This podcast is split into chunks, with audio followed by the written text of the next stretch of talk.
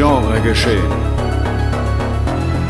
Der Podcast über den unkonventionellen Film. Mit Daniel Schröckert, André Hecker und Tino Hahn. Präsentiert von fredcarpet.com.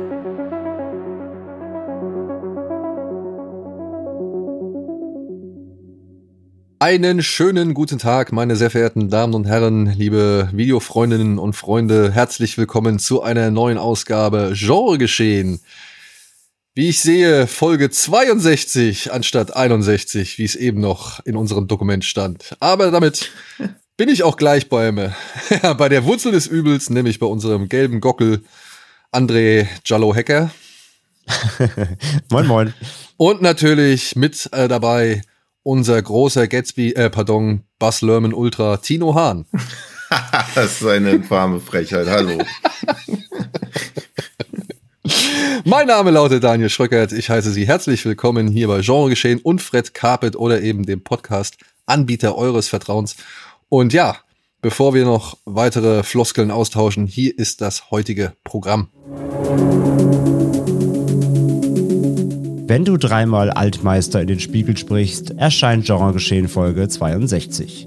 Mit Dark Glasses besprechen wir den jüngsten Streich des Giallo-Horrormeisters Dario Argento und prüfen Sonnenbrillen auf ihre Sehtauglichkeit. Bei Massive Talent schauen wir dann, ob Nicolas Cage einen gesamten Film Selbstironie überdauern kann. Und mit Cliffwalkers verzetteln wir uns in einem chinesischen Agententhriller von Regielegende Chang Yimou. Viel Spaß! Nun, dann setzen wir doch mal die Sonnenbrillen auf. Lieber ab. und stürzen uns gleich ins blutige Gemetzel in Italien. Ähm, Dark Glasses, Blinde Angst, der neueste Film von Dario Argento aus dem Jahre 2022 soll unser erster Titel sein, den wir uns ausgesucht haben, denn wenn der Altmeister schon mal wieder ja, auf dem Regiestuhl Platz nimmt, nachdem wir ihn zuletzt ja vor der Kamera gesehen haben, in Vortex und man kann gar nicht in Worte fassen, wie gut dieser Auftritt war, wenn man jetzt dann auch im Vergleich Dark Glasses gesehen hat. Ähm, ja, kommen wir zur Handlung. Der, der Satz allein bei dem Argento ist schon ein Joke. kommen wir zur Handlung. Argento so, keine Ahnung. Ja, kommen wir zu dem, was uns Dario Argento mit Dark Glasses als Handlung mit auf den Weg geben möchte. In den Straßen Roms treibt ein brutaler Serienmörder sein Unwesen, der es auf hilflose Prostituierte abgesehen hat. Die Sexarbeiterin Diana kann dem Wahnsinnigen zwar entkommen, verliert infolge eines schweren Autounfalls aber ihr Augenlicht. Nachdem man sie aus dem Krankenhaus entlässt, erfährt Diana, dass die Eltern des minderjährigen Chin während des Unfalls ums Leben gekommen sind und der Kleine von nun an als Waisenkind aufwachsen muss. Diana kümmert sich daraufhin rührend um den Jungen, lebt jedoch weiterhin in ständiger Angst vor dem Killer. Ja. Direkt, direkt mal hier eine Frage. Hm? Ja. Ich habe den Film ja im Zuge des äh, FFF letztes Jahr oder dieses Jahr gesehen.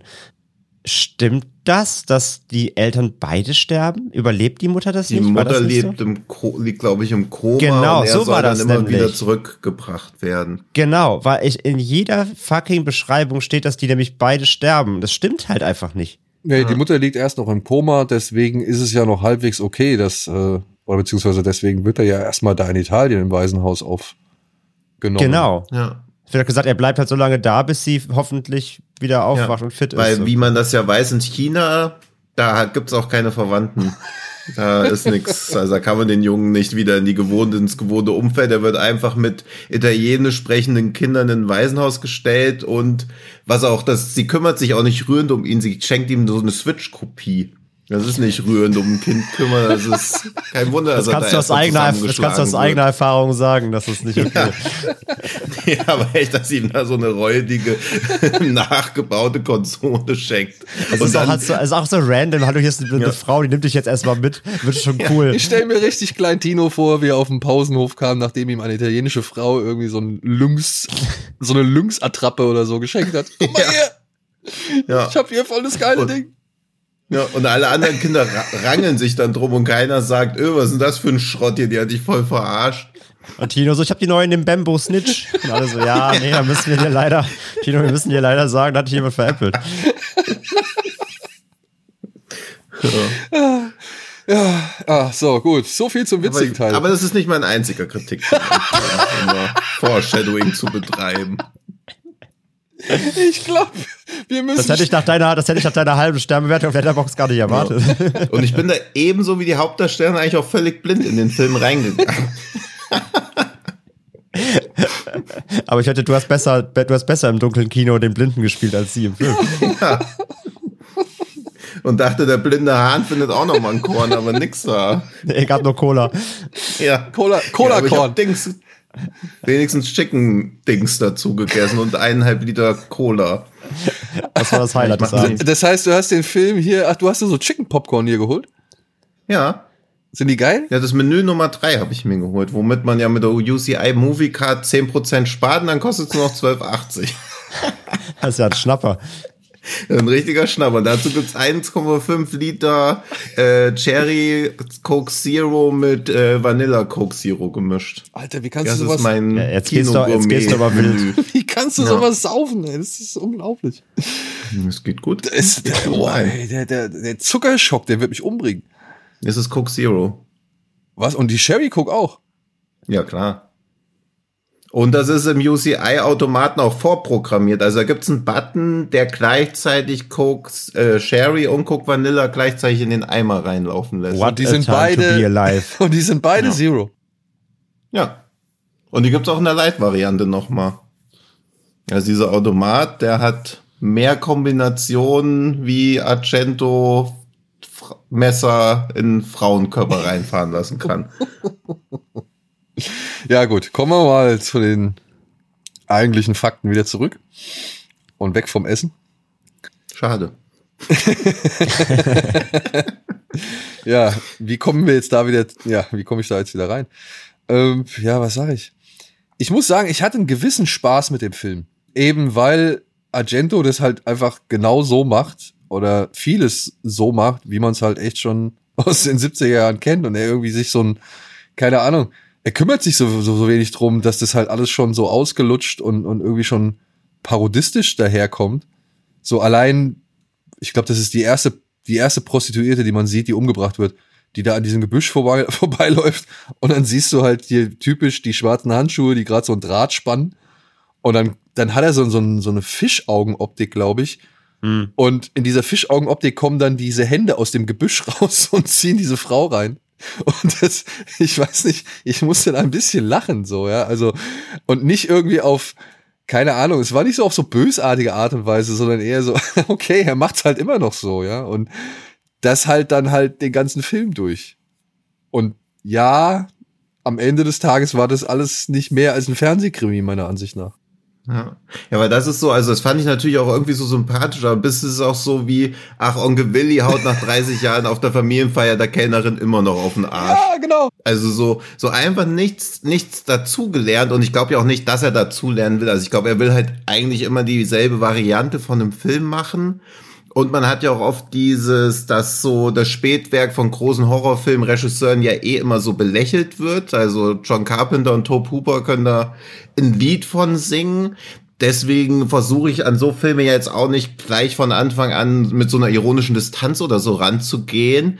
Aber er drängt sie mir ja förmlich auf. Also da sind so viele Sachen, wo man gar nicht drüber hinwegsehen kann, weil manche Szenen sind ja, funktionieren wirklich gut. Die Sonnenfinsternis ist super, finde ich. Ja. Auch wenn die natürlich super dick aufgetragen ist, aber das erwartet man von einem Cello ja eigentlich. Und ich kann mir auch noch irgendwie diese Hauptdarstellerin schön reden, weil die ja, die ist ja keine Schauspielerin, das ist ja einfach eher eine Präsenz. Die ist halt einfach da, aber das, was sie da macht, also wie schlecht kann man denn blind spielen?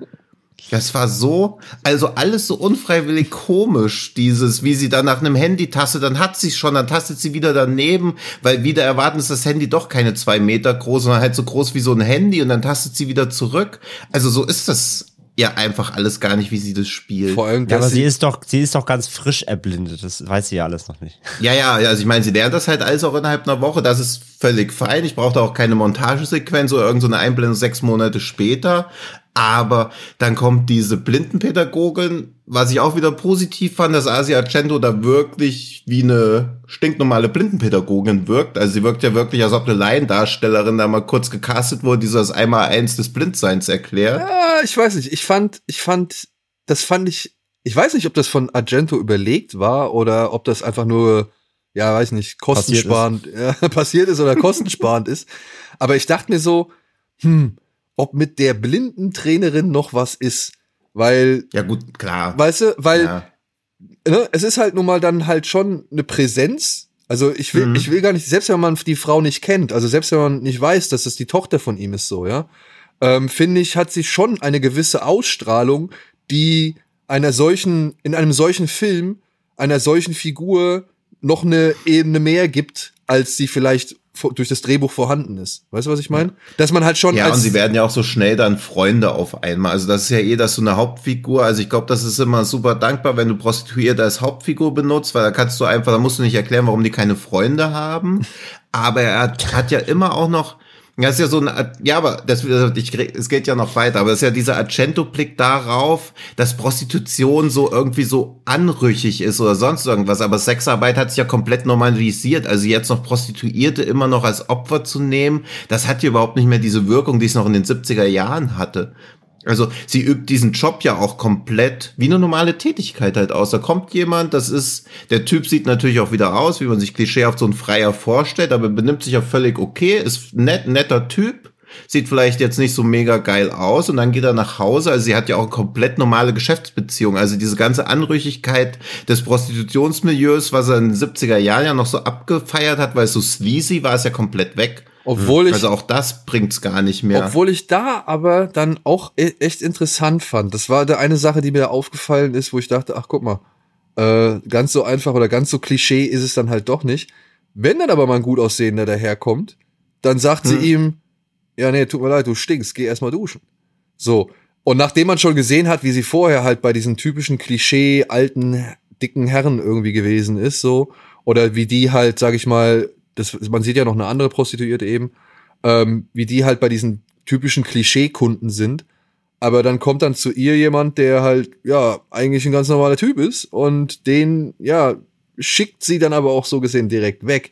Das, das, Ich Hm. weiß nicht, warum Argento das gemacht hat, aber das fand ich irgendwie, das ist mir halt aufgefallen oder im Gedächtnis geblieben und das ist bei dem Film halt schon, sag ich mal, vielleicht eine kleine Besonderheit, ja. Ja, ja, man greift ja so nach jedem Strohhalm, der sich das Storytelling-mäßig ergibt. Also das ist halt auch so, weil irgendwann hat auch gesagt, es hat so lange gedauert, dass er den Film machen kann, weil das Kino aktuell nur nach belanglosen und gewalttätigen Stories lechzt. Und deswegen konnte, hat er so lange gebraucht, bis er da Klases machen konnte. Also das ist ja schon ein Witz, der sich selbst erzählt. Ja, was ich halt super, was ich halt super spannend fand und äh, ich weiß auch nicht, ob das dem Film so wirklich zuträglich war, dass er halt so früh im Grunde revealed halt, wer ja der Killer ist. Also er verzichtet ja hier auf das klassische, klassische Giallo-Motiv des Whodunit. Also es ist ja nicht, es ist ja kein Rätsel, ähm, wer es ist. Und halt die Motivlage, warum er äh, mordet, ist ja auch an sich super random irgendwie. Also es ist ja auch so ein klassisches Männermotiv irgendwie. Es ist so ein, so ein äh, Zurück Zurückweisungsding, was eigentlich so super simpel ist. Und das soll mir halt dann erklären, dass das halt jetzt halt ein Serienkiller ist, der halt Frauen umbringt oder vor allem die Prostituierte aufgrund der Tatsache, die ihm widerfährt, so quasi. Das war auch irgendwie so, das war gleichzeitig auch wieder dieses, dieses, dieses, ich muss mir keine Mühe geben, weil es war, hat früher auch funktioniert. Ähm, Ja. und gleichzeitig nimmt es natürlich aber auch ein Stück weit wieder Spannung aus dem Film. Ich fand dann, er hat es zwar trotzdem ganz solide hingekriegt, eine Spannungskurve aufzubauen, weil es ja dann auch durch diese, ähm, ja, diese Flucht, es, der halbe Film ist ja ab der Hälfte so ein ganzes Fluchtszenario. Ne? Es geht ja nur noch vorwärts mit Location wechseln und ähm, wir müssen. Naja, müssen vorwärts, ne? Einem, ja, wir müssen, genau, wir müssen jemandem entkommen.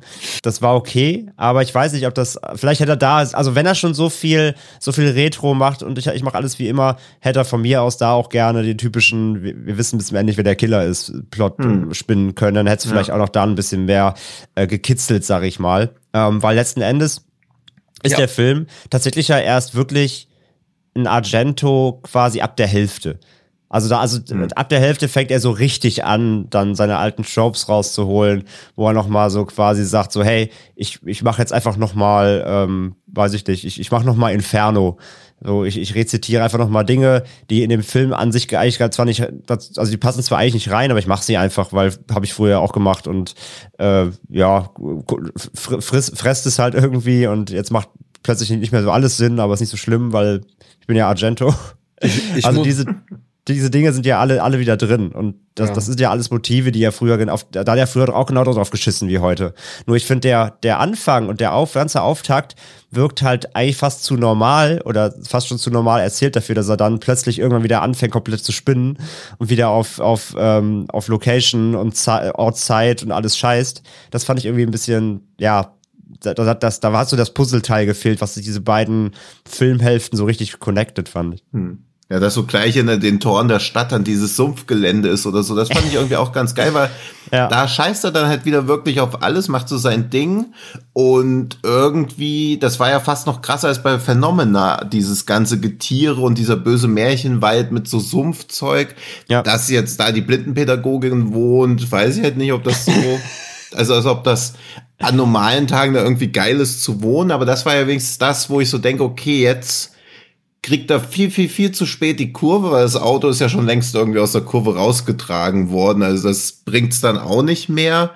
Aber wo ich auch so dachte, warum ist es 60 Minuten wie so ein TV-Krimi, wo einfach irgendwie der zuständige Redakteur halt irgendwie die Gewalt nicht ganz ausbremsen konnte. Und dann ist es halt nochmal eine Viertelstunde okay, aber weil du auch schon weißt, wer der Täter ist, du weißt, dass er sich gar nicht für das Trauma interessiert, was den Täter zum Täter gemacht hat. Also das ist ja auch so schade, dass das gar nicht hinterfragt wird, weil er nur daran interessiert ist, wieder irgendwelche sleasigen Cello-Sequenzen zu zeigen, die aber auch in der Härte, also der Film wirkt halt so hoffnungslos, anachronistisch auf so eine schlechte Art und Weise. Ja, und vor allem halt, dann spielt er das ja auch nicht mal aus, ne? Ich hatte Ja. im Vorfeld so viel schon gelesen gehabt, irgendwie wie, wie, wie, ja, Argento's Back so brutal. Also sorry, Ja. also der ist ja wirklich, bis auf zwei Szenen ist der Film ja vollkommen harmlos. Ja, und aber dafür halt so oft unfreiwillig komisch, auch wo die Polizisten zum ersten Mal in ihr Haus rein wollen. und der Typ dann auch gleich so völlig so durchdreht und seine Kollegin dann auch wieder, wieso machst du das immer? Wo man halt auch so denkt, okay, jetzt kommen hier so zwei so Cartoon-Polizisten irgendwie um die Ecke, Ja, die ja dann auch sofort erledigt werden auf eine ganz dümmliche Art und Weise, so als ob sie gar keine Polizisten wären, sondern auch einfach zwei Handelsvertreter, also Zeugen Jehovas, die jetzt an der falschen Tür geklingelt eine haben. Knarre in der Hand haben. Ja. Das ist so geil, Also. wie, der, wie der eine Bulle direkt drauf auf das Auto schießt. Wo ich mir dachte, Ja. so, ja, okay, Ja. äh, oh, gut. Und dann kommt die Polizistin an, sieht, wie, ja, äh, wie er, nachdem er angefahren worden ist. Und das Erste, was sie macht, sie schießt auch auf die, Kna auf die Scheibe. Ja, Und ja. dann nicht mehr. Und wird dann von der Ja. Autotür überrumpelt. Ey, das war. Ja, die oh. Autotür hat sie auch nahezu tödlich verletzt. Ja, die, die, ge- beinahe gekillt, den Schädel gespalten. Ja. Das war wie so, das war fast wie ein Dick und Doof Sketch. Ja. Also das hat nicht viel, da, da hat echt nicht mehr viel gefehlt. Und äh, Argento hat auch noch nie gehört beim Writing, dass, dass, dass, ein, Ja. dass, ein, dass ein Polizist, wenn er eine Kugel abfeuert, 18 Seiten Papierkram ausfüllen darf, hat er auch noch nie gelesen. Wie, Ja. wie blindlings da einfach sofort rumgeballert Und er wird. ballert Aber es direkt mal drei in die, ins Auto rein. Ey, ist- Ja, wenn du da die Benny Hill Titelmelodie Ja. drunter legst, ist es der bessere Passt Film. auch, genau. Und das, und das gleiche Szenario hast du ja später, kurz bevor dem Sumpf, mit diesem Mhm. Auto, wo du denkst, ich krieg jetzt Hilfe. Von diesen, von diesen, Raw, Ah, äh, ja. diesen Truckern da im Wald, diesen Förstern. Und du denkst so, okay, auch hier wieder irgendwie drei Leute werden wie so Stan und Hardy einfach komplett überrumpelt durch, durch, durch einen Mann. Das ist alles so dämlich irgendwie. Sie steht wie halt nur daneben, guckt doof und dann, wenn alle, wenn alle, wenn alle umgefallen sind, rennt sie halt weiter. Das ist so, ach Leute. Nein, nein, sie schießt noch mal blindlings auf ihn. Ach ja, stimmt, auch Zweimal. das noch. Ja. Zweimal. Und der kleine Junge noch. kriegt's nicht hin, das Rohr einmal in die richtige Richtung zu halten. An Phenomena musste ich übrigens auch denken, weil ich meine, so wie sie da am Ende durch den Wald und Natur stiefelt und starkst und so, äh, das hat mich schwer an Phänomena erinnert. Ohne halt irgendwie die Atmosphäre irgendwie meiner Ansicht nach aufzubringen, so. Und die Szene mit den, ja, mit den Schlangen, also, come on. Also, das, das Ey, wie gesagt, das ist wie, das ist auch wie Inferno, weil in Inferno ähm, Schar hat er ja komplett auf alles geschissen. Also das ist ja wie, der Film ist ja wirklich wie eine wie ein Traum, wie eine komplett, wie ein kompletter Albtraum so. Ja. Da gibt's ja keinerlei, keinerlei Konklusion, keinerlei, keinerlei sinnhafte Aneinanderreihung von Szenen. Das ist ja einfach nur, jetzt steigt sie in eine Luke, jetzt ist sie im Wasser, jetzt sind wir in Rom, jetzt sind wir im Keller. Es macht ja alles gar keinen Sinn in Inferno. Und genau so eine Sequenz, glaube ich, wollte er da erzeugen, aber sie wirkt halt im, eben dadurch, dass der Rest halt überhaupt nicht darauf abgestimmt ist. Ähm, ich, du erkennst als Fan halt natürlich die Hommage und du weißt, warum er das da einbaut. Und du weißt auch, es ist, es ist jetzt nur für mich, dieser Moment. Aber er hat in dem Film eigentlich überhaupt nichts verloren. Nee. Das, Ja. Wie gesagt, ich kann das dann irgendwie gutieren, was er da nochmal macht, aber es passt halt nicht zum Rest. Und deswegen fällt es halt irgendwie schon wieder aus der Spur. Ja. Und es kommt ja auch dadurch null Spannung auf, weil du halt weißt, die Frau wird überleben und dem Kind würde auch nichts tun. Also du hast ja auch gar keine Bedrohung in dem ganzen Film. Gleichzeitig hast du aber auch, also keine Bedrohung für die Figuren und der Täter ist als Bedrohung auch nicht stark genug, weil immer wenn er Leute erledigt, erledigt er die Leute eher, weil die dumm sind und nicht, weil er besonders stark ist. Oder besonders heimtückisch oder so. Also er ist ja dann einfach so da und scheidet drei Leute aus, die einfach nur fassungslos denken, öh, da bringt uns gerade einer um, ach je. also, Ja. halt so, so Aber was- komplett spannungsfrei inszeniert. Ja, also das muss ich auch sagen. Also ich fand die Inszenierung halt teilweise, ja, äh, sloppy halt auch so, ne? Also ich meine, Hm. dann, dann registriert keiner den Lieferwagen, der bei dem Unfall irgendwie noch daneben steht oder, oder äh, weiß ich nicht, ja, das mit der Autotür, das ist so, wo du halt denkst, ey, das kannst du doch nicht ernsthaft verkaufen, nicht mehr im Jahr 2022. Das war vielleicht in den 70ern nur so, oh, aber ähm, jetzt, also wirklich, jetzt, da, da lacht dich doch eigentlich fast jeder aus, der nicht irgendwie weiß, warum du es machst oder dass du halt schon immer so gearbeitet hast, so, ja. Also, ähm, ich weiß nicht, man kann sich da, glaube ich, nicht irgendwie nur auf die eigene, auf das eigene Werk verlassen, um mit solchen Szenen durchzukommen, sondern da müsste man schon irgendwie mal hier und da zumindest eine Adaption in seinem, in seinem, weiß ich nicht, ja, Traumartigen irgendwie finden. So, ich meine, er sagt ja im Film selbst, stell dir vor, es wäre ein schlechter Traum oder denk einfach, es wäre ein schlechter Traum. So, wo ich mir Ja, halt ja. denke, ja, ey, okay, genau, das gucke ich mir halt auch an. Ja, und wenn ich weiß, Ja, oder halt nicht so ungelenk erzählen. Da wird ewig lang dieser Assistenzhund eingeführt, dass sie quasi ohne ihn gar nicht klarkommt. Aber das- Dann gehen sie zur Wohnung von Chin. Ja, den Hund habe ich zu Hause gelassen, das wäre zu umständlich. Ja, geworden. aber das fand ich dann doch, das fand ich mal einen netten Schwenker inhaltlich gesehen, was sie mit dem Hund machen. Oder was er mit dem Hund macht.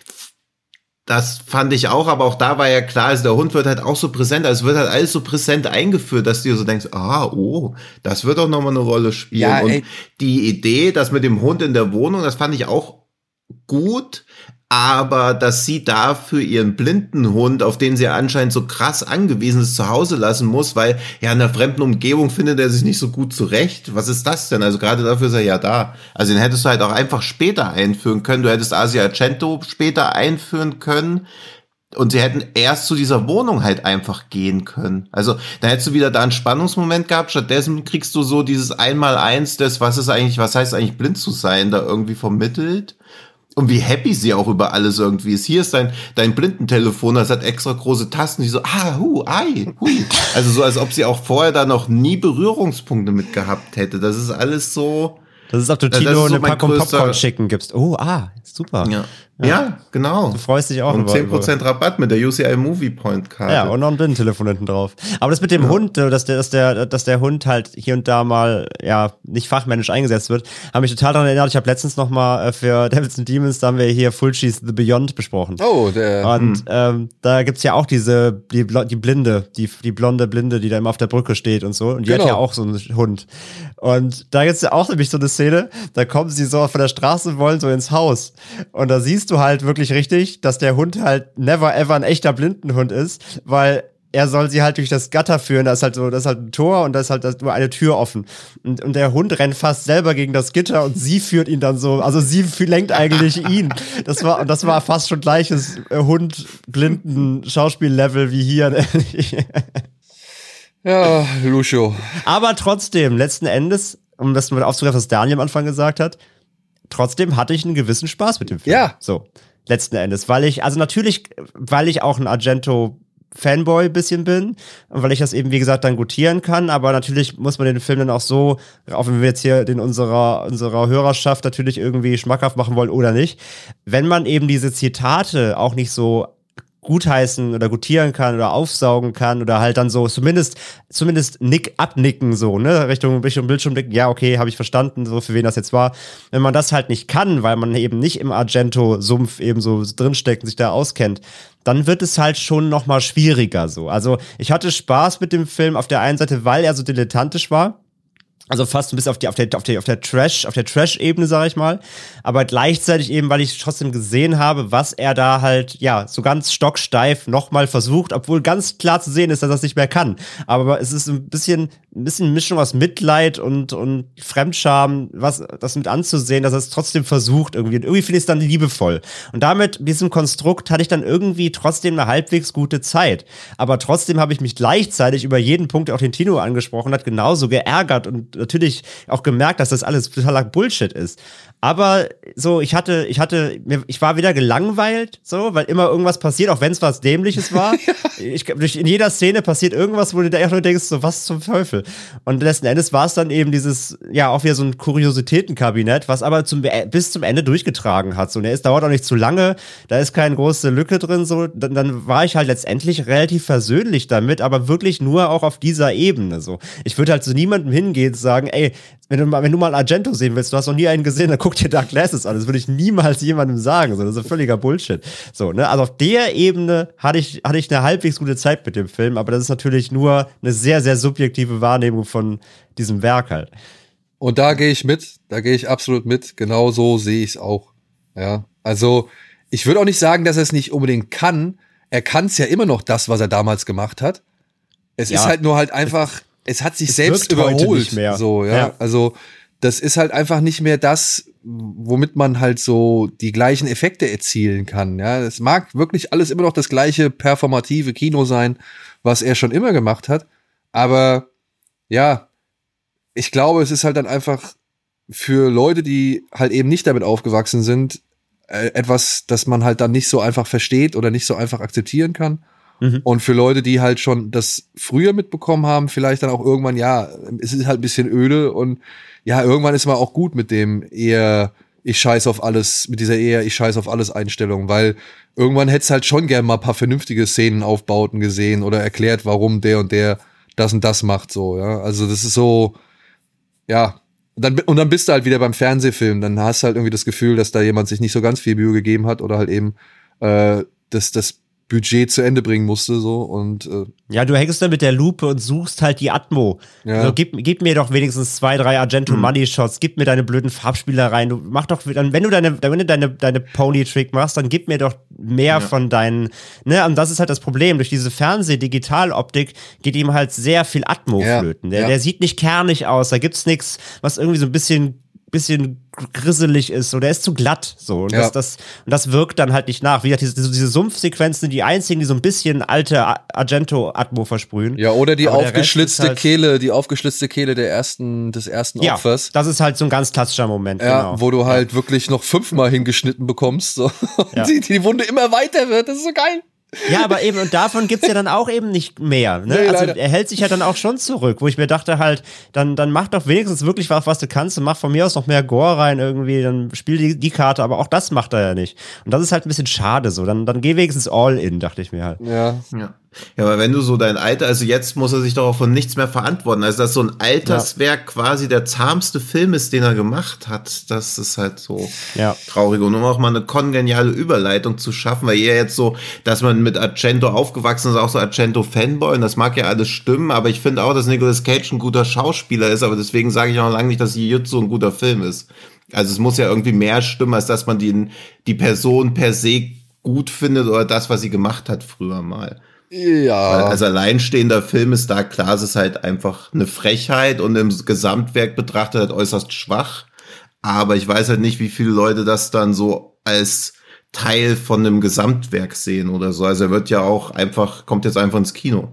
Ja, ist halt die Frage, ja. ne, wie, inwieweit du auch zum Beispiel hier The Ward zu Carpenters Ge Gesamtwerk zählst oder was du halt mit einzelnen Regisseuren verbindest, weil, sind wir ehrlich. Äh aber die haben ja wenigstens noch mal was versucht, was anderes zu machen. Also so scheiße Ghost of Mars auch ist, aber es war immerhin nicht das 17. Mal sie leben oder Halloween oder so. Ja, aber The Ward. Also Argento variiert ja auch kaum irgendwas. Also selbst die was die Opfer sind, wird ja nicht mal variiert oder warum die Täter töten und womit sie töten und was, welche Farbe die Handschuhe haben. Also es ist ja einfach nur so, sich selbst remixen und das finde ich im Prinzip auch gut, weil das dann irgendwie verlässlich ist. Aber es ist ja. Aber dann muss es aber besser, härter, schneller, interessanter werden und nicht immer gleichförmig. Aber es ist ja kein Remix. Es ist ja einfach eine weitere Platte von ihm.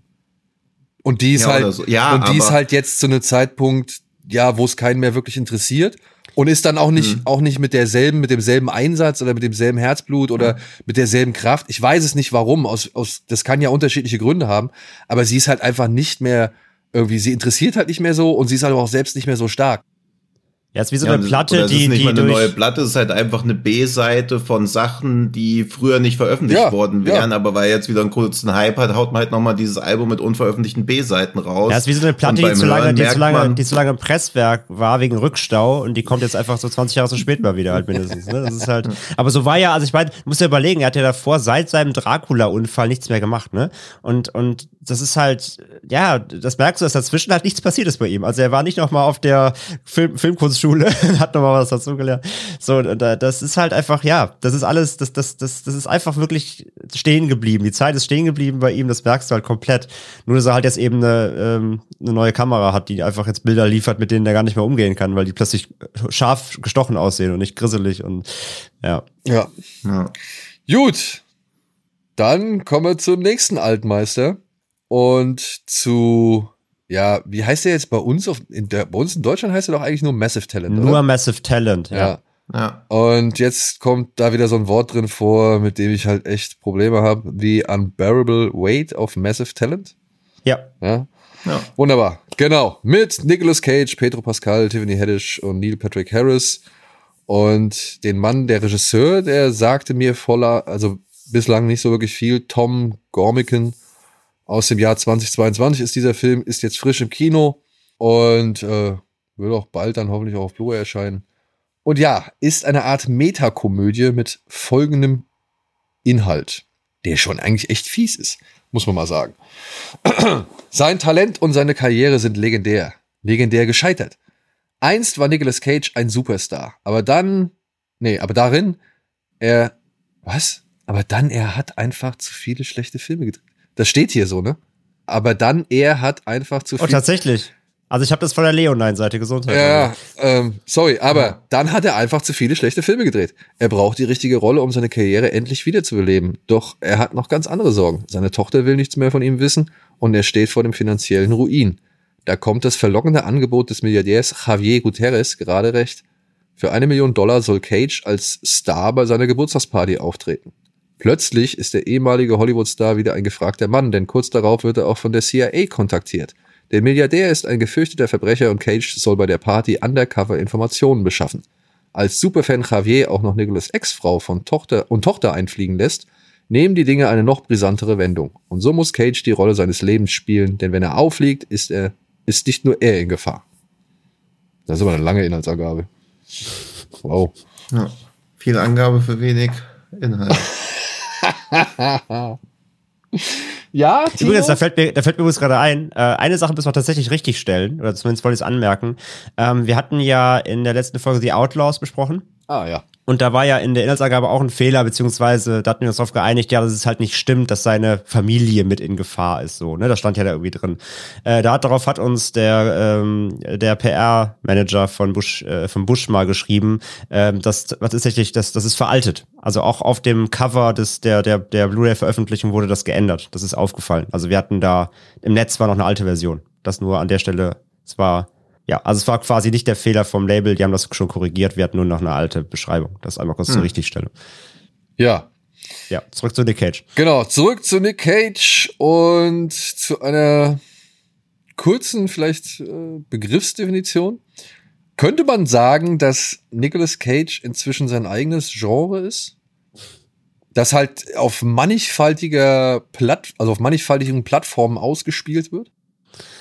Ja, beziehungsweise es, es er hat ja sein eigenes MCU, also das Nick Cage Universe irgendwie so ein bisschen. Ne? Also so könnte man, so würde ich es vielleicht umschreiben. So, dass sein, seine Auftritte, vor allem jetzt natürlich mit dem Film hier, irgendwie, das ist sein Endgame so ein bisschen hier. Das, wo, wo, seine letzten, seine letzten 30, 35 Jahre Filmgeschichte werden hier zusammengefasst und äh, nochmal rezitiert und alles, was er irgendwie Gutes, Schlechtes äh, geleistet hat, findet hier seine Anerkennung auf die eine oder andere Weise. Ja. Aber Tino scheint nicht so begeistert zu sein. Ja, die erste, also bis er auf Petro Pascal trifft, toller Film, danach kackt's halt völlig ab. Also hinter diesem ganzen Meta-Zeug und dieser Selbstreflexität steht ja nur eine erschreckende Ideenlosigkeit und spielt ja dann auch keine Rolle mehr, dass er Nicolas Cage ist, weil er dann der Schauspieler in ein real existierendes Agentenkomplott reingestrickt wird. Also es spielt ja keine Rolle mehr ab einem bestimmten Punkt.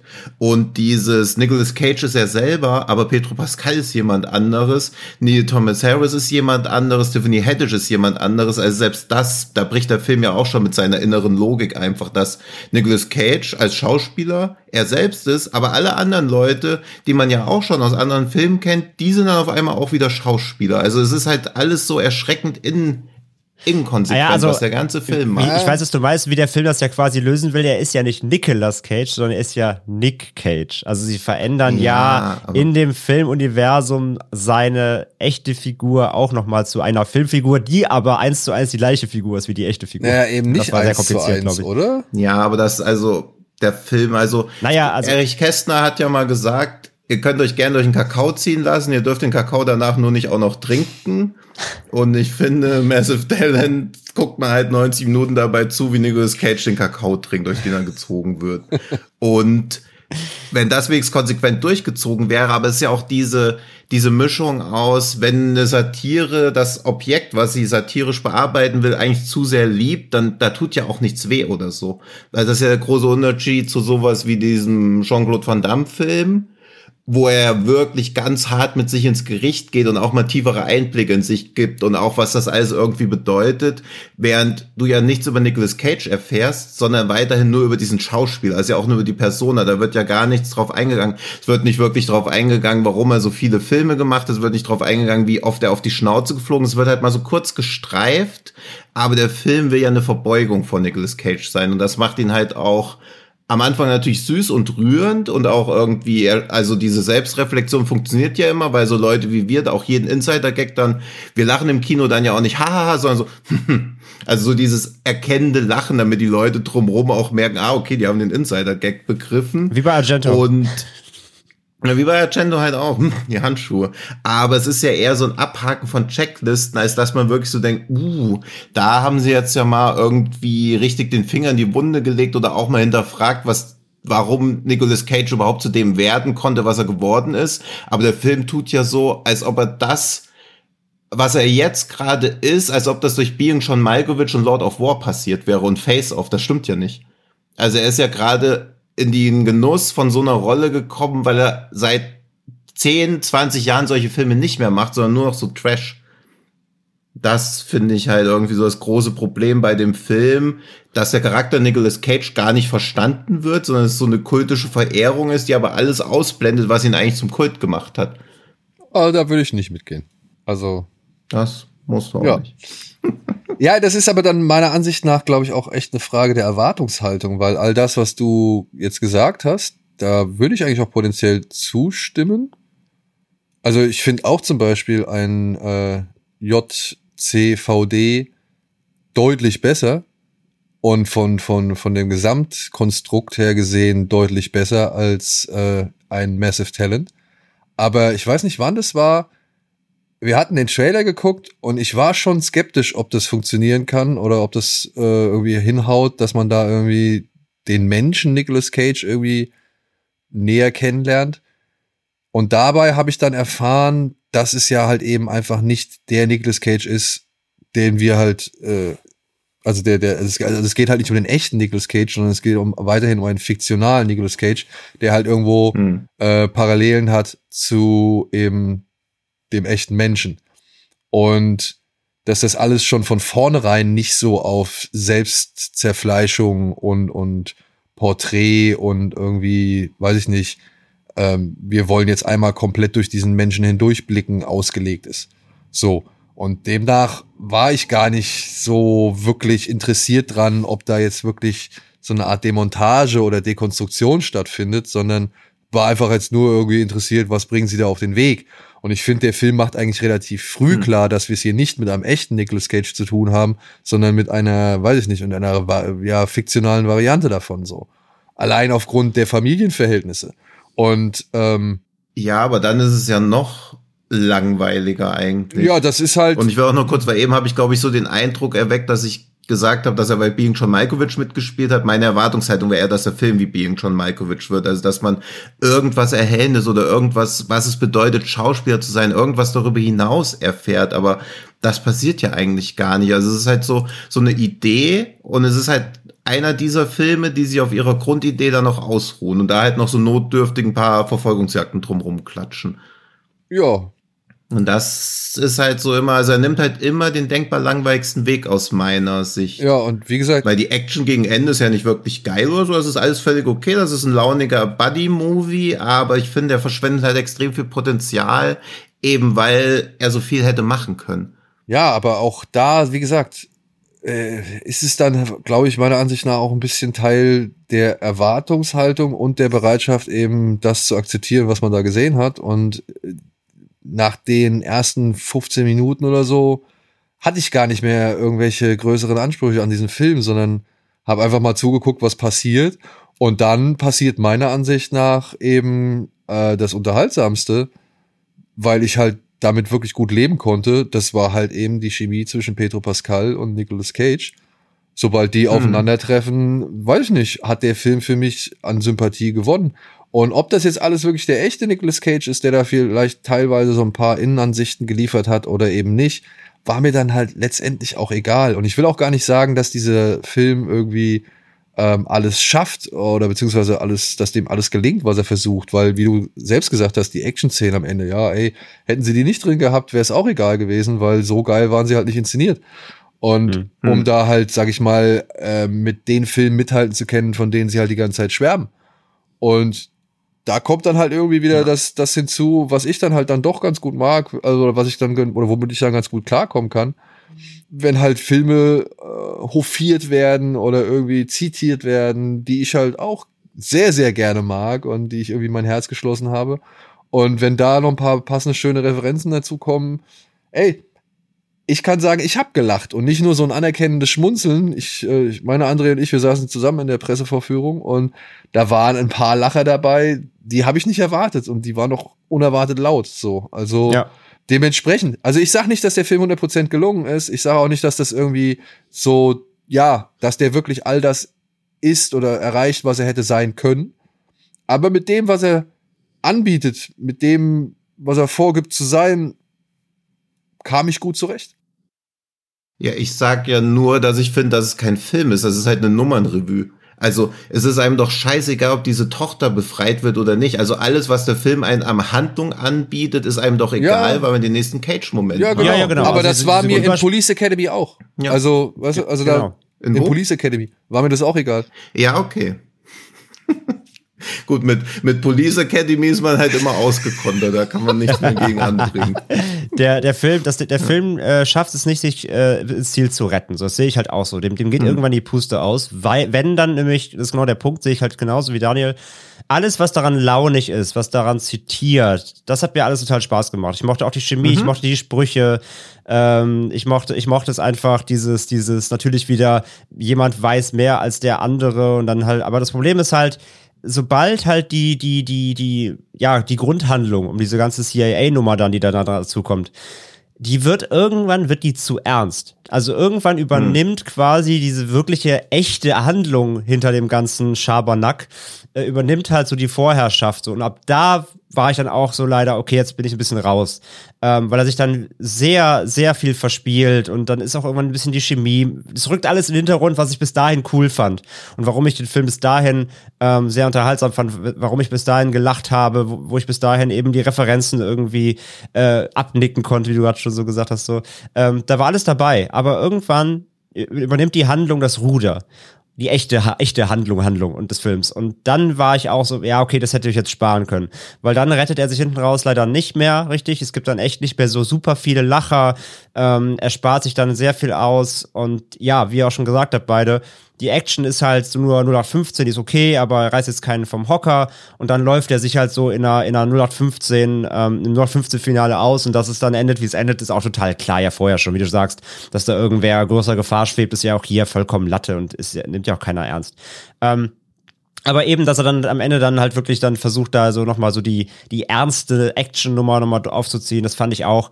Ab da ging es leider ein bisschen bergab. Also, aber ich finde, die erste Hälfte habe ich sehr, sehr abgefeiert. Aber ich bin dann auch dabei, das ist, sehe ich auch so, es ist, es ist, ähm, es ist Anspruch und Erwartung.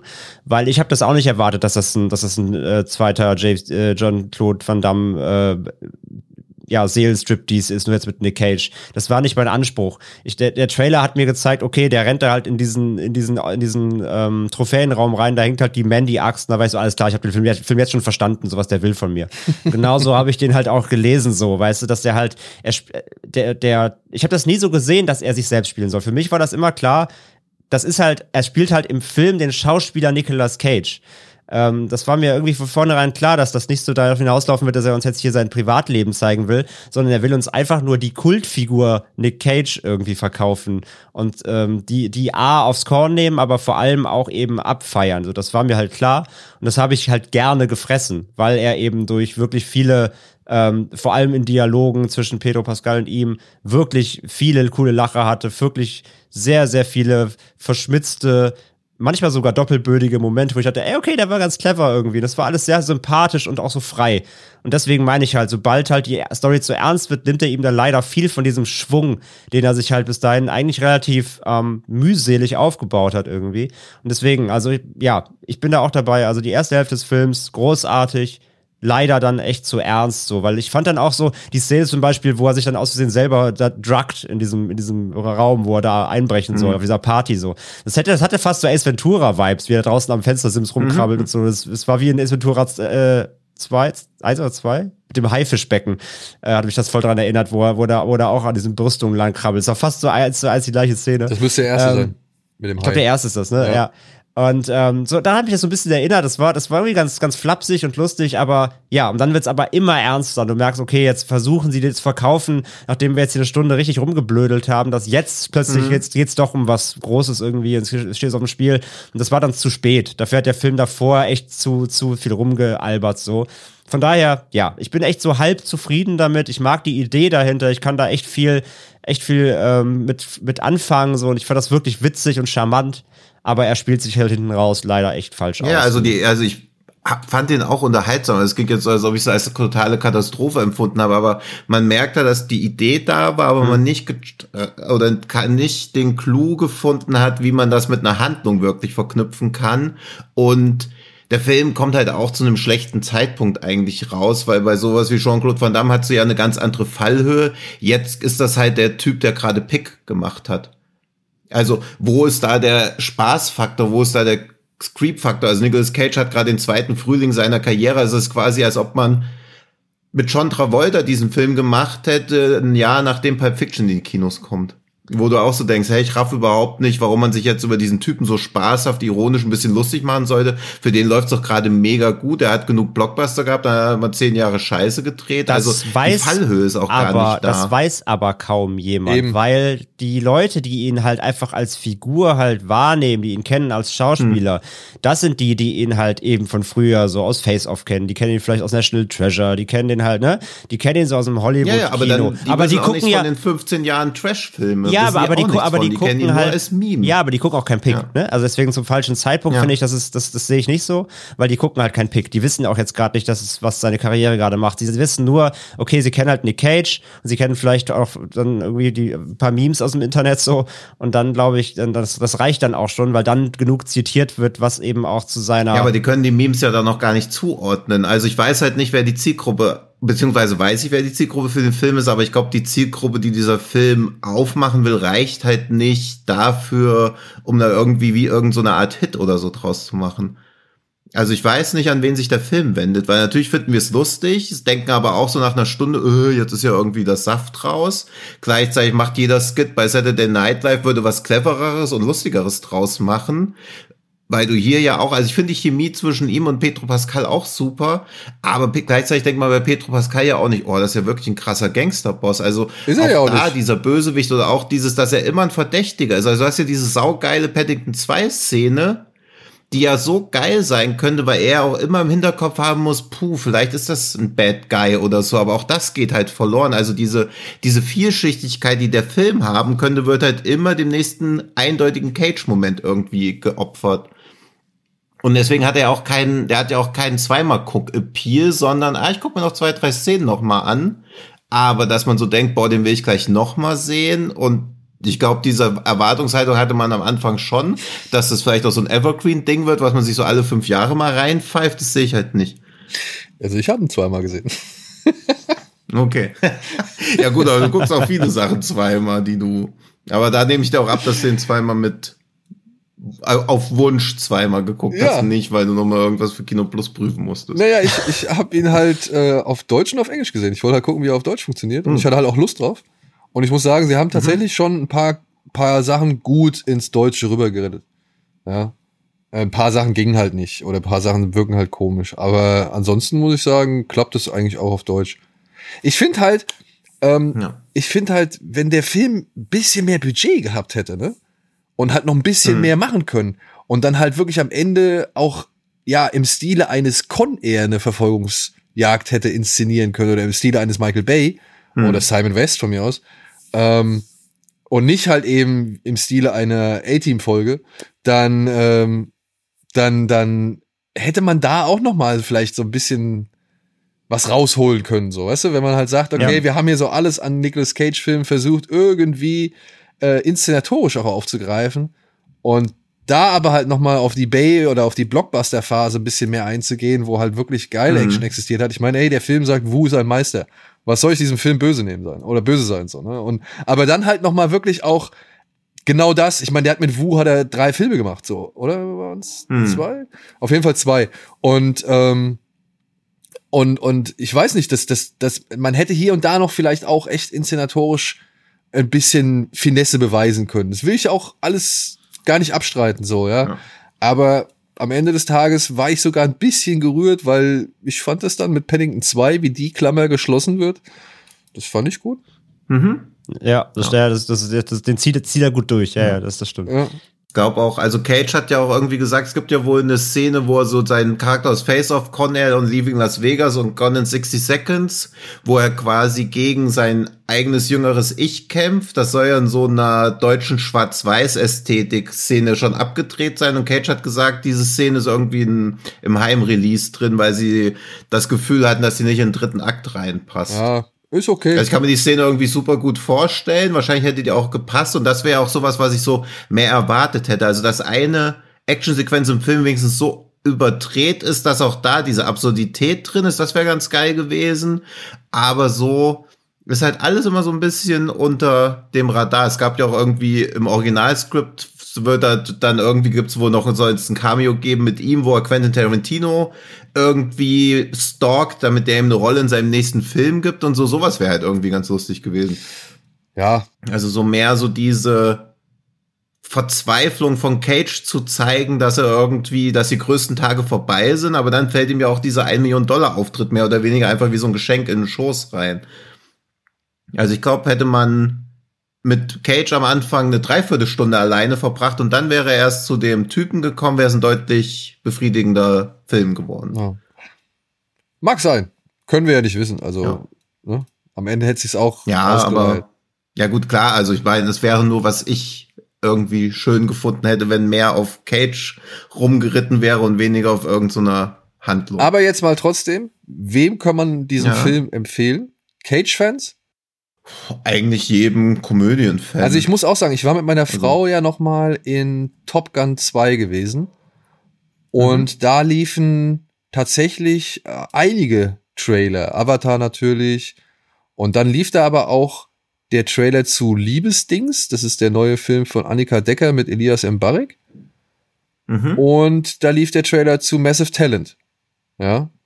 Und ich war echt überrascht, wie die Resonanz auf die jeweiligen Trailer war. Weil bei Liebesdings, so einer typischen Elias Mbarek-Komödie über einen Schauspieler, der irgendwie, keine Ahnung, was weiß ich, von allen gejagt wird und, und dann so eine Fake-Affäre eingehen muss, da war die Mhm. Reaktion verhältnismäßig ruhig und da wurde wenig gelacht Mhm. bei Nicolas Cage, da wurden aber halt die, die Trailer-Gags, die wurden echt, äh, die wurden wirklich richtig mit Euphorie angenommen, so. Also fand ich, Mhm. fand ich interessant, einfach. Ja, ohne jetzt, Ja, es sind halt, also es werden ja auch so dankbare Lacher abgeerntet. Also das kann man dem Film ja nicht vorwerfen, dass er nicht, dass er sich scheut, Lacher irgendwie abzuernten, anstatt so in so einer feinen Ironie sich zu verlieren. ja. Man darf es trotzdem Also auch nicht unterschätzen halt, ne, wegen Zielgruppe. Hm. Nick Cage, Ja. jetzt mal, ob, ob, ob man das jetzt alles Fans nennt, aber Nick Cage ist halt eine fucking Berühmtheit so. Den kennen halt einfach massive viele Leute, weil er einfach nun mal super viele Filme gemacht hat und irgendeinen davon kennt jeder. Und also, ja, also irgendwie irgendein, äh, unter seinen Top 20 Lieblingsfilmen aller Zeiten haben viele einfach mindestens irgendwie einen Nick Cage-Film vielleicht dabei. Ähm, Oh, das wäre eine gute. Liebe So, du, Zuhörerinnen und Zuhörer, wenn in eurer Top 20, machen wir, zwei- sind wir fair, ne? Sagen wir Top 25? Top 25? ja. Ja, Top 25 of all time befindet sich dort ein Nicolas Cage-Film. Das würde ich jetzt gerne mal wissen. Und wenn es nicht Wild at Heart ist, warum? Ähm, nee, aber also, man darf aber nicht vergessen, Nick Cage kennt halt jeder irgendwie. Egal aus welchen Gründen. Ja, die einen kennen ihn halt aus dem alten 90er-Kino noch, die anderen kennen ihn jetzt aus seiner Trash-Phase mehr, die anderen kennen ihn noch von davor, keine Ahnung. Aber er ist halt fucking bekannt wie ein bunter Hund. Also, dass da genug Leute äh, einfach reingehen, weil es halt irgendwas mit Nick Cage ist und es scheinbar irgendwie um ihn geht, das, das sehe ich schon auf jeden Fall. Also ich, ich, ich habe kaum einen Mhm, Film das- in den letzten Monaten gesehen, wie ganz auf dem Discord bei mir in der Twitter-Timeline. So viele Leute, ey, ich freue mich so auf den Film, Nick Cage, bester Mann und so. Also das, das ist, wird ja so abgefeiert. Ja, aber sind das auch die Leute, die sich auf Suspiria gefreut haben und It Follows? Nee, ich glaube tatsächlich eher nicht, nämlich tatsächlich. Okay. Weil ich glaube schon, dass das, also ein Bruce Willis-Film kommt ja auch aus gutem Grund und nicht, weil er erkrankt ist oder so, sondern kam auch aus gutem Grund nicht mehr im Kino, wenn er die Hauptrolle gespielt hat, außer halt dieses M. Night Shyamalan-Ding, eben weil man die Leute kennt, aber man geht halt nicht rein. Aber Robert De Niro hat auch keine Hauptrollen-Kinofilm oder so. Ich glaube, das wird ein katastrophaler Flop, weil das nicht einen ganzen Film trägt. Und ich glaube auch nicht, dass Leute, wenn sie ins Kino gehen, sich denken, boah, jetzt will ich so eine sophisticated Hollywood-Satire sehen. Nö, Ich glaube, das funktioniert aber nicht. ich glaube, für eine lustige Komödie mit Nicolas Cage, der ja, als Komödie an sich, aber da weiß ich halt nicht, ob das Marketing zu sehr auf Komödie geht. Also ich finde, das Marketing ist auch so ein bisschen wie das Marketing zu Lost City, finde ich.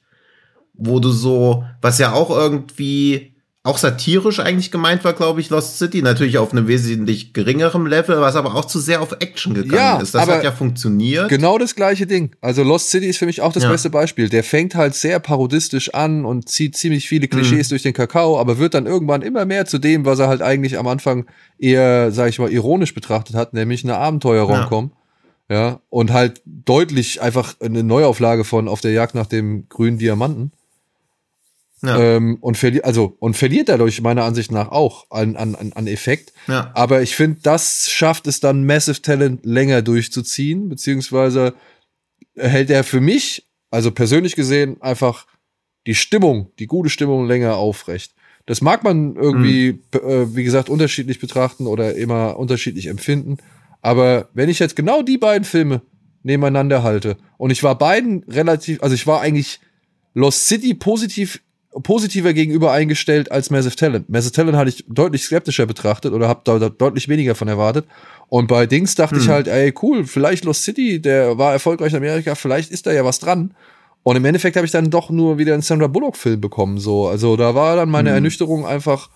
Und das, das, das soll jetzt kein, kein, kein wertendes Urteil sein, sondern einfach ein neutrales Urteil, weil am Ende des Tages war das meiner Ansicht nach ein weiterer Sandra Bullock-Film. Der ist charmant, der ist spaßig, der, Ja. der hofiert die Leute, die Ja. halt an sowas sich erfreuen können. Alles cool. Mir hat er halt nicht so gefallen. Und Massive Talent, Mhm. ja, der ist charmant, der ist spaßig, äh, hofiert irgendwie äh, den Schauspieler, um den es da eigentlich gehen soll. Und hat mir am Ende des Tages halt besser gefallen. Ich hatte eine bessere Zeit Mhm. mit dem so. Weil halt auch viel, und ich meine, ey, wirklich, ich nehme Pedro Pascal die Liebe für Nicolas Cage ab. ich fand den, Ja. ich fand den Das, so ja herrlich. das hat er ja auch im echten Leben schon gesagt, dass das nicht mal gespielt Ja, ist. also deswegen, und ich nehme es ihm super ab. Ich fand all diese Momente zwischen den beiden, wenn es irgendwie darum ging, dass Javi auch irgendwie ein bisschen zu schüchtern ist, um ihm so seine Liebe zu gestehen oder irgendwie sich ihm, sich ihm so näher zu öffnen. Ich fand das so herrlich gespielt von, von Pedro Pascal. Deswegen, ey, ich hatte eine gute Zeit mit Massive Talent und ich glaube, man kann eine gute Zeit mit Massive, Massive Talent haben. Ja. Ich glaube halt trotzdem, es ist eine falsche Entscheidung, so Filme ins Kino zu bringen. Sowas wäre halt wirklich beim Streaming-Anbieter besser untergebracht, aber da landet es ja eh früher oder Aber später. ist doch schön, dass mal wieder Aber Nicolas Cage-Film. Nicolas Cage als ja, aber es lau- relauncht nicht Nicolas Cage als Kinofilm. Dazu hat der Film ja jetzt schon an Kinokassen versagt. Also es ist, glaube ich, hätte sich Nicolas Cage einen größeren Gefallen getan, in normalen Actionfilmen sich rauszusuchen und nicht irgendwas, was man nicht in einem Satz zusammenfassen kann, weil du kannst den Film ja auch niemandem pitchen.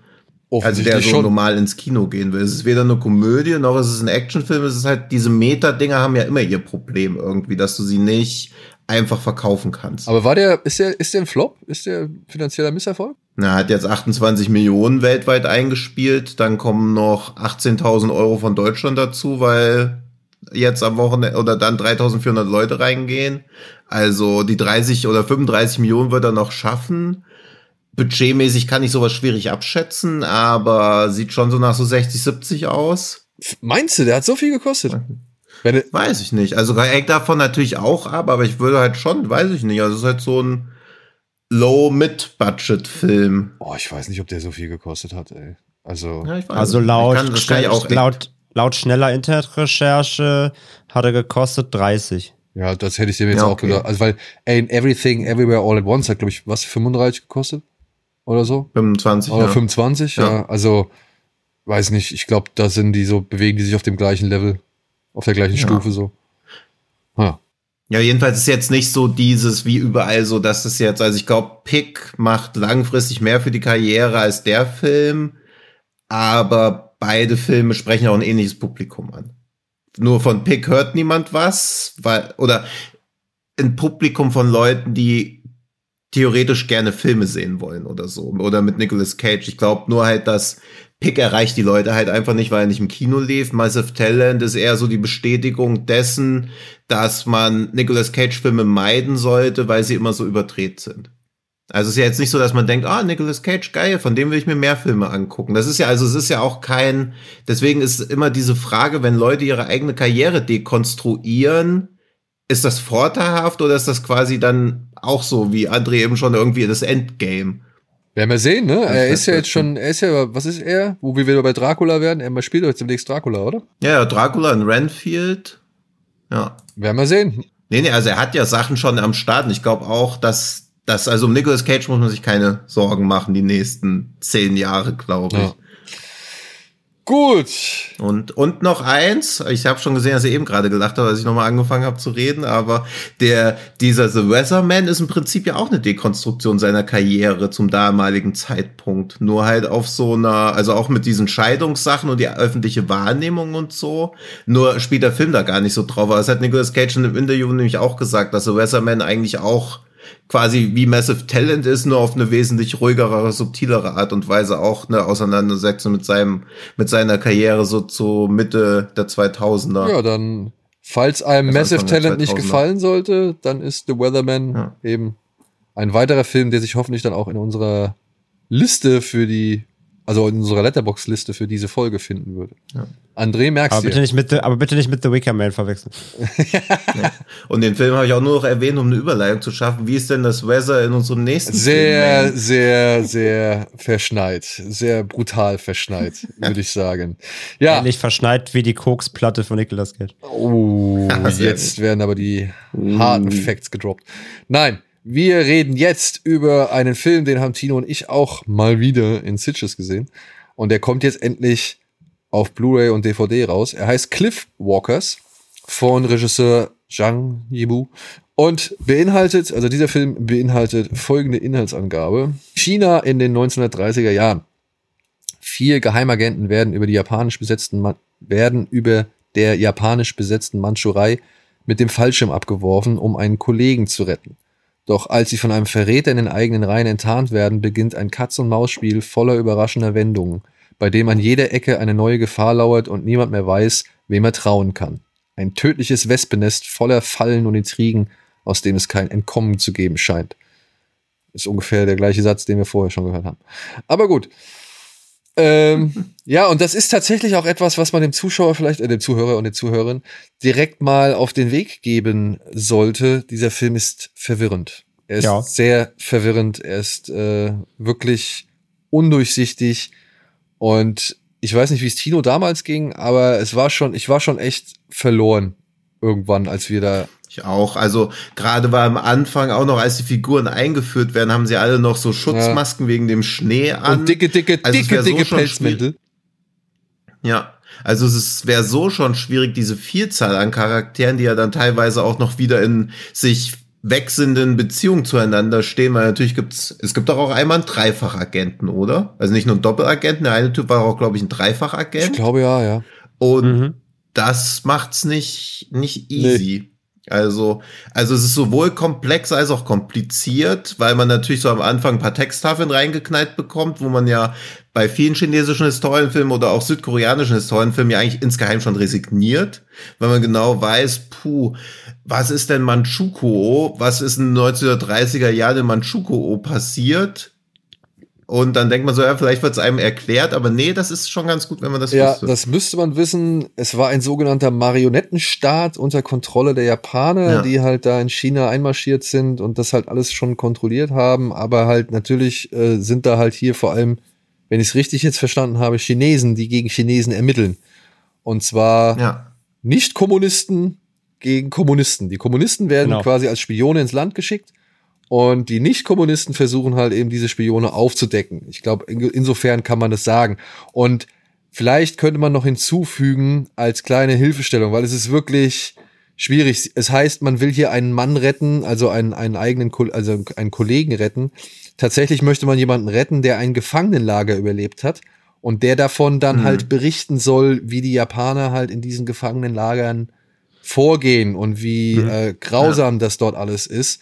Und das soll halt durch diesen Mann, der halt eines dieser Gefangenenlager überlebt hat, international bekannt gemacht werden. Das ist die Aufgabe dieser vier Spione. Die sollen diesen Typen genau. eigentlich da rausholen. Ja. Hinzu kommt aber, dass dann halt die Gegenseite davon erfährt und dementsprechend ihre eigenen Leute in diese Gruppe von Spionen einschleust und da dann halt auch wieder Leute dabei sind, die halt noch mal, wie Tino schon gesagt hat, ihr drittes Süppchen kochen und das ist halt wenn die dann auch alle mit ihren schwarzen Mänteln und schwarzen Hüten durch die Gegend rennen oder halt in schwarzen Autos durch die Gegend fahren, nicht leicht. Ja, stimmt. Es gibt ja auch diese Verfolgungsjagd, wo alle dasselbe ja, Automodell ja, haben, ja. was ja nichts anderes gab, aber auch. Ja, das ist halt wirklich, das ist wahrscheinlich historisch echt akkurat und es sieht auch schick aus, aber es ist halt wirklich nicht einfach zu verstehen, beziehungsweise es hilft einem nicht unbedingt dabei, ja, die ganzen Parteien auseinanderzudröseln. Aber ich glaube, wenn ich hier schon mal so eine erste Analyse einwerfen dürfte, war das Sang Yimu auch irgendwo wichtig, dass man so ein bisschen lost ist. Also ich habe es jetzt beim zweiten Mal sehen auch nicht immer so auf die Schnelle verstanden, wer we wem angehört und wer was irgendwie gerade gemacht hat, um Person XY irgendwie entweder ja zu helfen oder eben zu enttarnen. Und ähm, ich könnte mir schon vorstellen, weil die Figuren halt auch nicht allzu sehr charakterisiert werden, dass es genau eben das ist, was er beabsichtigt hat. Weil der Film hat ja, ja. eigentlich ein ganz gutes Pacing. Es passiert ja ständig eine neue typische Spionageaktion. Ja. Der hat eher ein zu gutes Pacing auch noch für die, also für, für, für, die, für die Komplexität, denn er hat teilweise schon sehr harsche Szenenübergänge und Schnitte. Also da gibt's dann so hm drei Texte, äh, drei Texte aufgesagt, Schnitt, neue Location, gleiche Menschen, machen was anderes, Schnitt, nächste Location. ja. Der ist schon sehr straff, straff durchgetaktet, so was ihn äh, gut guckbar macht. Der hat halt trotz 120 Minuten Laufzeit keine Längen. aber dieses schnelle Voranschreiten der Geschichte macht's halt auch nicht einfacher, dem Ganzen immer stetig ähm, zu folgen. Also muss schon sehr gut aufpassen. Und dann dazu kommt ja, dass das Ganze in so vier, vier Kapitel unterteilt ist, die auch eingeblendet werden. Ähm, wobei das jetzt nicht ist, dass da irgendwie Zeitsprünge passieren, sondern es geht schon nahtlos über, aber die sind halt so ein bisschen be be beziffert, betitelt, was dann eben gerade so der Fokus ist in diesem Kapitel. Aber wie gesagt, es ist schon sehr, sehr sehr schnell voranschreitend und man muss wirklich aufpassen, dass man nicht den Faden verliert. Auch diese gesamte Zugsequenz zum Beispiel in der, im ersten Kapitel. Ist geil. Ähm, wo mhm. sie halt ange also wo sie einfahren und dann gibt's halt eine Kontrolle und dann wird halt irgendwie so, mhm. zum Beispiel da wird, wird eine der Agentinnen, wird der Pass kontrolliert, sie wird rausgezogen. Alle anderen Agenten im Zug werden halt nervös alle haben ungefähr das Gleiche an, deswegen weißt du auch das wieder nicht genau, wer gehört eigentlich jetzt zu wem. Dann merkst du, okay, der versucht aber jetzt irgendwie doch da jemanden aus dem Zug rauszuschleusen, aber draußen stehen halt die, die äh, quasi die Antikommunisten und dann und das ist alles wieder schon wieder sehr, sehr allein schon äh, unübersichtlich. Aber ich bin da, glaube ich, auch bei Daniel. Ähm, ich hatte auch das Gefühl, dass es beabsichtigt ist, um zu, zu verdeutlichen, wie unübersichtlich und wie schwierig es da war, hm. auch, auch wahrscheinlich als selbst, als Agent die Übersicht zu, den Überblick zu behalten, so, mit wem darf ich mich hier einlassen, wem darf ich keinen falschen Blick zu werfen, wenn, ne, wer ist das ja. jetzt, für wen arbeitet der, wer spielt ein doppeltes Spiel, äh, wenn es eskaliert, ja. wo komme ich hier raus aus der Situation, äh, wie kann ich mich, ich darf mich nicht auffällig verhalten, aber gleichzeitig muss ich schon mal vorsorgen, falls es schief geht und so. Das ist schon wahnsinnig, wahnsinnig anstrengend irgendwie auf eine Weise, aber gleichzeitig eben auch trotzdem sehr spannend und sehr reinziehend. So, ich war schon sehr, sehr mhm. stark investiert in den Film, weil ich auch gemerkt habe, ja. das muss man machen, damit man eben nicht zurückbleibt. Ähm, aber es hat schon großen Spaß gemacht, so dieses Treiben sich anzugucken ja. und versuchen, das aufzudröseln mhm. und zu beobachten, wer und mit wem und ähm, das fand ich schon. Und dazu halt muss man auch einfach sagen, der Film sieht so sexy gut aus. Ja. Also der ist so ja. geil geschossen, finde ich. Allein am Anfang diese Schneebilder, aber alles, die, die Kostüme, mhm. die, das, die, die, die Set-Pieces, das sieht so alles so, der ist, der ist so unfassbar hochwertig inszeniert, finde ich. Ähm, es gibt nämlich dann so, das ist nur mal kurz um vorzugreifen, zum Beispiel diese Autoverfolgungssequenz, wo wir von ihm gesprochen haben. Mhm. Ähm, das ist auch alles irgendwie handgemacht und dann brettern die da irgendwelche, fahren so Pöller um und alles crasht zusammen und alles sehr aufwendig. Dann gibt es so einen Dreier-Auto-Crash, wo die alle ineinander rasseln, alles super aufwendig. Mhm. Autos überschlagen sich und alles ist handgemacht. Aber dann gibt es dann zum Beispiel in diesem Crash gibt's einen CG-Shot, wo man sieht, dass das Auto sich so dreht von oben. Und es fällt mhm. direkt mhm. auf, ja. weil der so ja. raussticht, der Shot, gegenüber dem Rest des Films, ja. der halt so crisp ist und alles so mit Liebe zum Detail und diese verschneiten Straßen und dieses, zum Beispiel dieser, dieses Unterschlupfhaus, wo sie da sind, ne, dieses, dieses äh, Kommunistenhaus, äh, wo sie sich immer äh, treffen. Ähm, das ist alles so mit Liebe zum Detail. Und dann, es gibt so zwei, drei CG-Shots im Film, äh, ganz wenige nur, aber die fallen direkt auf, weil der Rest so gut ja. aussieht. so. Und es hat mich schon alles wirklich reingezogen, aber ja, ähm, es ist wirklich kein Film für einen lauen Sonntagnachmittag mal eben wegglotzen. Da muss man schon sehr, sehr gut aufpassen und sich da wirklich bei Gedanken machen die ganze Zeit, ja. Ja, der Kameramann also die ist Handlung tatsächlich der mit dem. Achso, Entschuldigung, ja. Ähm, das ist der, mit dem Zhang Yimou schon House of Flying Daggers und vor allem halt auch diesen Curse of the Golden Flower gemacht hat. Der halt auch optisch so ein, ein, ein Feuerwerk ist. So, der, also die Kamera ist mir auch damals im Kino echt sofort aufgefallen, wie geil hm. das alles aussieht. Ja. Ja, der hat doch auch diesen Shadow. Halt genau, so Shadow auch, ja.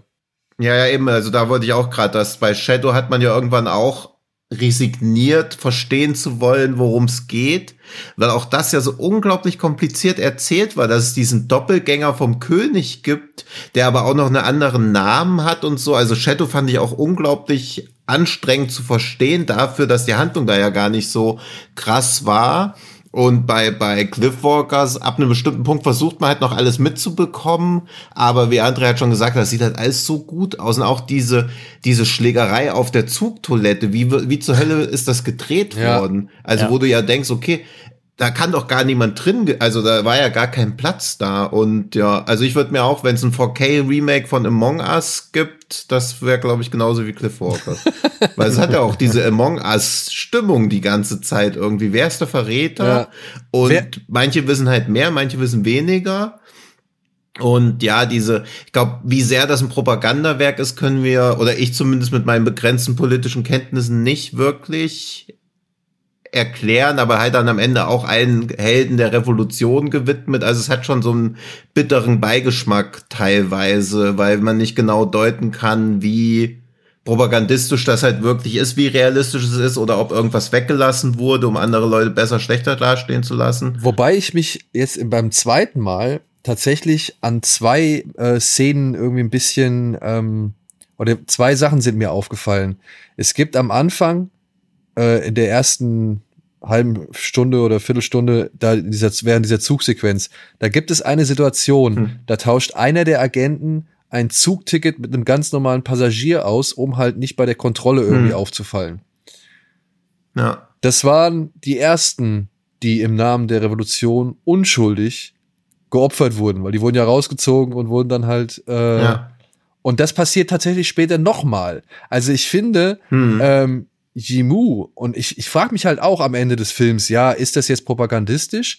Und vorher frage ich mich aber auch, aber ist es wirklich positiv zu zeigen, dass im Namen dieser Revolution, des Sonnenaufgangs, der da erzielt werden soll oder den man halt sehen will, ähm, dass dann halt auch gerade die, ja, sag ich mal, die einfachsten, die dümmsten, die unschuldigsten, dann plötzlich, ähm, ja, als die Schuldigen dastehen.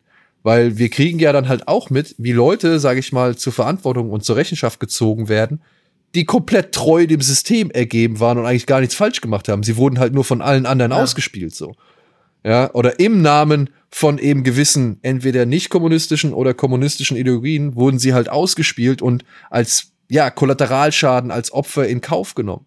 So. Und. Ja, und ja auch irgendwie so als, die, die, das ist halt so Take One for the Team oder so. Also so für das größere Ganze ist das völlig legitim. Also es ist ja oft so, dass quasi so der Einzelne zählt nichts, das Individuum zählt nichts, aber das Kollektiv ist alles und dafür hat man halt auch sich zu opfern oder halt auch Einbußen für hinzunehmen. Also ich glaube, der Film, was irgendwie ganz cool ist, man kann es individuell deuten, aber ich glaube, der Film sieht das halt eher schon so als bescheidene heroische Tat, was halt so im Möglichen des Einzelnen liegt oder so, weil ja die Figuren später auch nie moralisch hinterfragt werden, die, die diesen Tickettausch vorgenommen haben oder so, weil die sind wichtiger, die haben Infos, die das Volk, das Land voranbringen, also heiligt der Zweck da die Mittel. Deswegen war ich aber gleichzeitig auch nämlich äh, dann so ein bisschen verwirrt, dass der Film ganz am Ende so eine versucht, so eine rührende, so einen rührenden Abschluss zu finden, so einen, so einen mhm. vermenschlichten ja. Abschluss, weil der Film das eigentlich über die Laufzeit hin eigentlich gar nicht vorgibt. Ja, ja eben, der ist halt sehr trocken. Also natürlich gibt es ein paar emotionalere Momente, aber er ist schon sehr unemotional und ich glaube halt auch to the Heroes of the Revolution, dass da auch diese Leute mit dem Ticket zum Beispiel auch gemeint sind als Helden. Mit dem Ticket? Ach so, du meinst die Kinotickets? Die das Ticket bekommen haben, dass das halt auch Helden der Revolution sind, weil eigentlich sind sie ja Opfer der Revolution oder Bauernopfer der Revolution, aber ich glaube, sie werden auch als Helden wahrgenommen, eben weil ohne sie wäre das alles nicht möglich gewesen.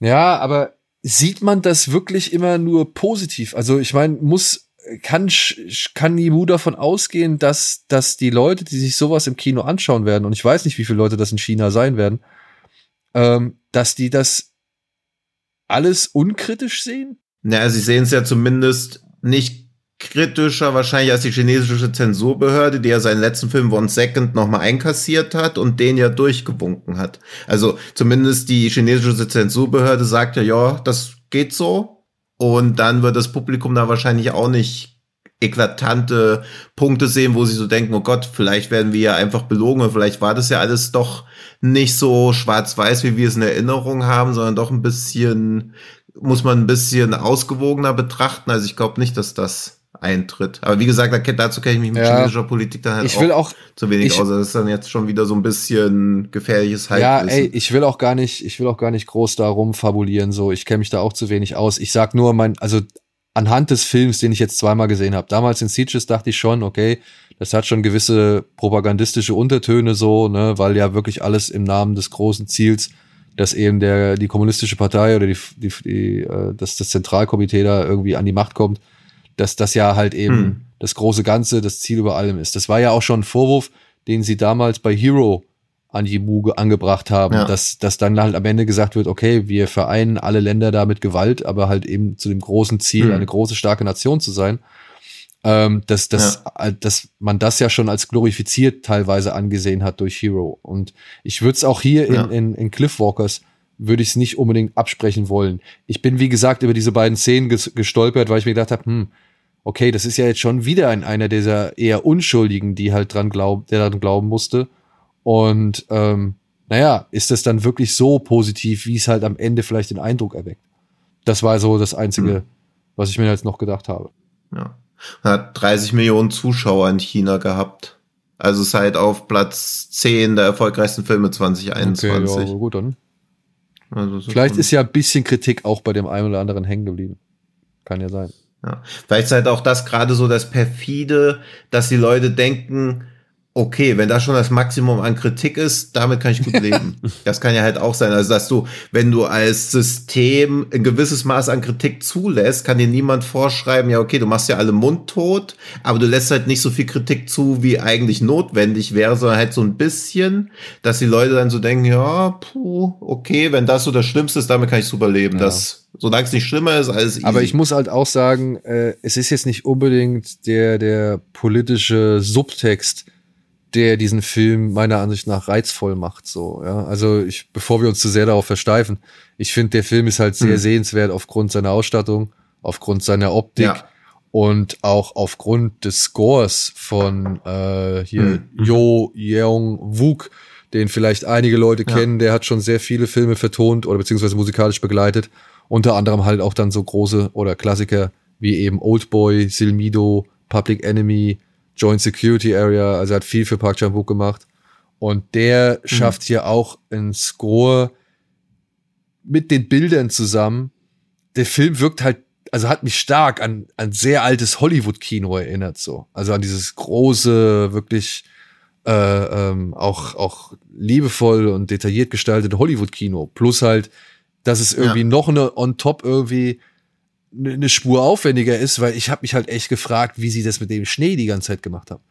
Das muss doch Hm. auch Pain in the Ass gewesen sein. Zum einen, A, in dieser Wildnis zu drehen, weil so wie man den Atem da sehen kann, der aus den, aus den Mündern kommt von einigen Leuten, das war halt wirklich, muss es sehr kalt gewesen sein, weil das nicht digital aussieht. Und gleichzeitig dann aber auch in den Kulissen ständig auf diesen Schneefall zu achten. Ja, der wahrscheinlich dann auch, wie bei Shadow, eine gewisse, ja, weiß ich nicht, metaphorische Komponente hat oder halt irgendwie wahrscheinlich noch was verdeutlichen soll. So, aber das habe ich, das habe ich mir auch, also das, das stelle ich mir halt auch sehr, sehr schwierig vor. Und sie achten ja wirklich immer drauf, dass Hm. den Leuten halt diese Kälte anzumerken ist, weil sie sitzen ja auch zum Beispiel im Ja. Café im dicken Mantel und es kommt halt der Dampf aus ihren, aus ihren Mündern raus, Ja. ne? Ja. und trinken warmen Tee und auf ihren äh, Hutschlappen ist immer ein bisschen Schnee drauf, weil sie halt eben gerade Mhm. frisch reingekommen sind. Also die Sache, halt, Ja. die Detailverliebtheit, so ist schon immens. Ja. Hm. Ja. Gut. Noch irgendwas oder lassen wir es bei dieser Lobhudelei? Also ich, wie gesagt, ich, ich fand, ich fand ihn echt ich. gut. Er ist halt, also er ist halt super komplex. Da muss man wirklich Bock haben, ähm, sich ja zwei Stunden wirklich äh, ge ge gebannt auch wirklich darauf zu konzentrieren. Wenn man da einmal irgendwie kurz mal Twitter nebenbei checkt, kannst du auch direkt aufhören, ist vorbei. Äh, steigst mal nicht mehr durch. Wirklich Ja. so scharf getaktet, der Film, dass da wirklich auch keine Pausen drin sind. Ähm, ich fand ihn wirklich sehr, sehr gut, hat mir wirklich groß, gut gefallen. Ähm, aber ja, er ist wirklich nicht, nicht, nicht leicht wegzugucken. So ist schon sehr, sehr, sehr komplex. Ey, Jetzt musst du dir vorstellen, wir saßen da in Sitges und die Untertitel, die englischen, waren wieder ja eine von vielen. Und irgendwo, ich glaube, links unten in der Ecke. Ja, Ja, ja. links unten in der Ecke. Und das halt dann sehr klein und schnell und ja, es war wirklich furchtbar.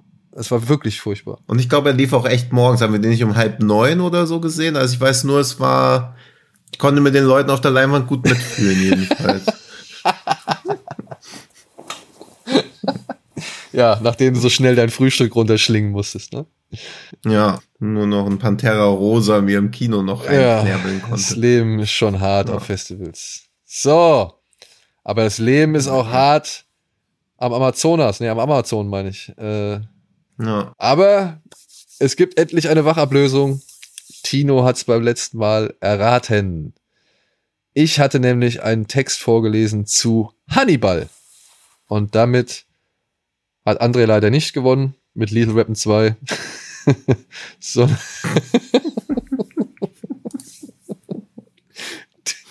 war, es war wieder, es war wieder der naheliegende Guest, einfach weil wir darüber geredet haben. Ich dachte mir wieder ja. Übersprungshandlung. Ja, äh, und deswegen ist nun Tino an der Reihe. Ach so, aber vielleicht, wo wir gerade noch kurz eben bei asiatischen Filmen waren und ähm, ja, ist dann tatsächlich vom gleichen, nee, nicht vom gleichen, aber halt äh, tatsächlich doch einiges dazu bei mir eingegangen ist. Äh, noch mal kurz. Vielen Dank an, an all diejenigen, die Nachrichten geschickt haben, dass sie sich jetzt Beyond the Infinite Two Minutes angeschaut haben und sich darüber gefreut haben, mhm. diesen Film zu sehen. Der ist jetzt seit kurzem auf DVD und Blu-ray draußen. Und ähm, ja, also freut mich, dass, äh, dass jetzt die Leute in den Genuss kommen und sich dann auch wieder dafür bedanken. Das ist sehr rührend ebenso die ganzen äh, ja, Kommentare und, und, und Stories und, und Feedbacks zu RRR. Das, äh, die kommen immer noch. Und das finde ich nach wie vor, mhm. äh, zaubert mir das jedes Mal ein Lächeln aufs Gesicht, wenn man mal Instagram oder Twitter öffnet oder so.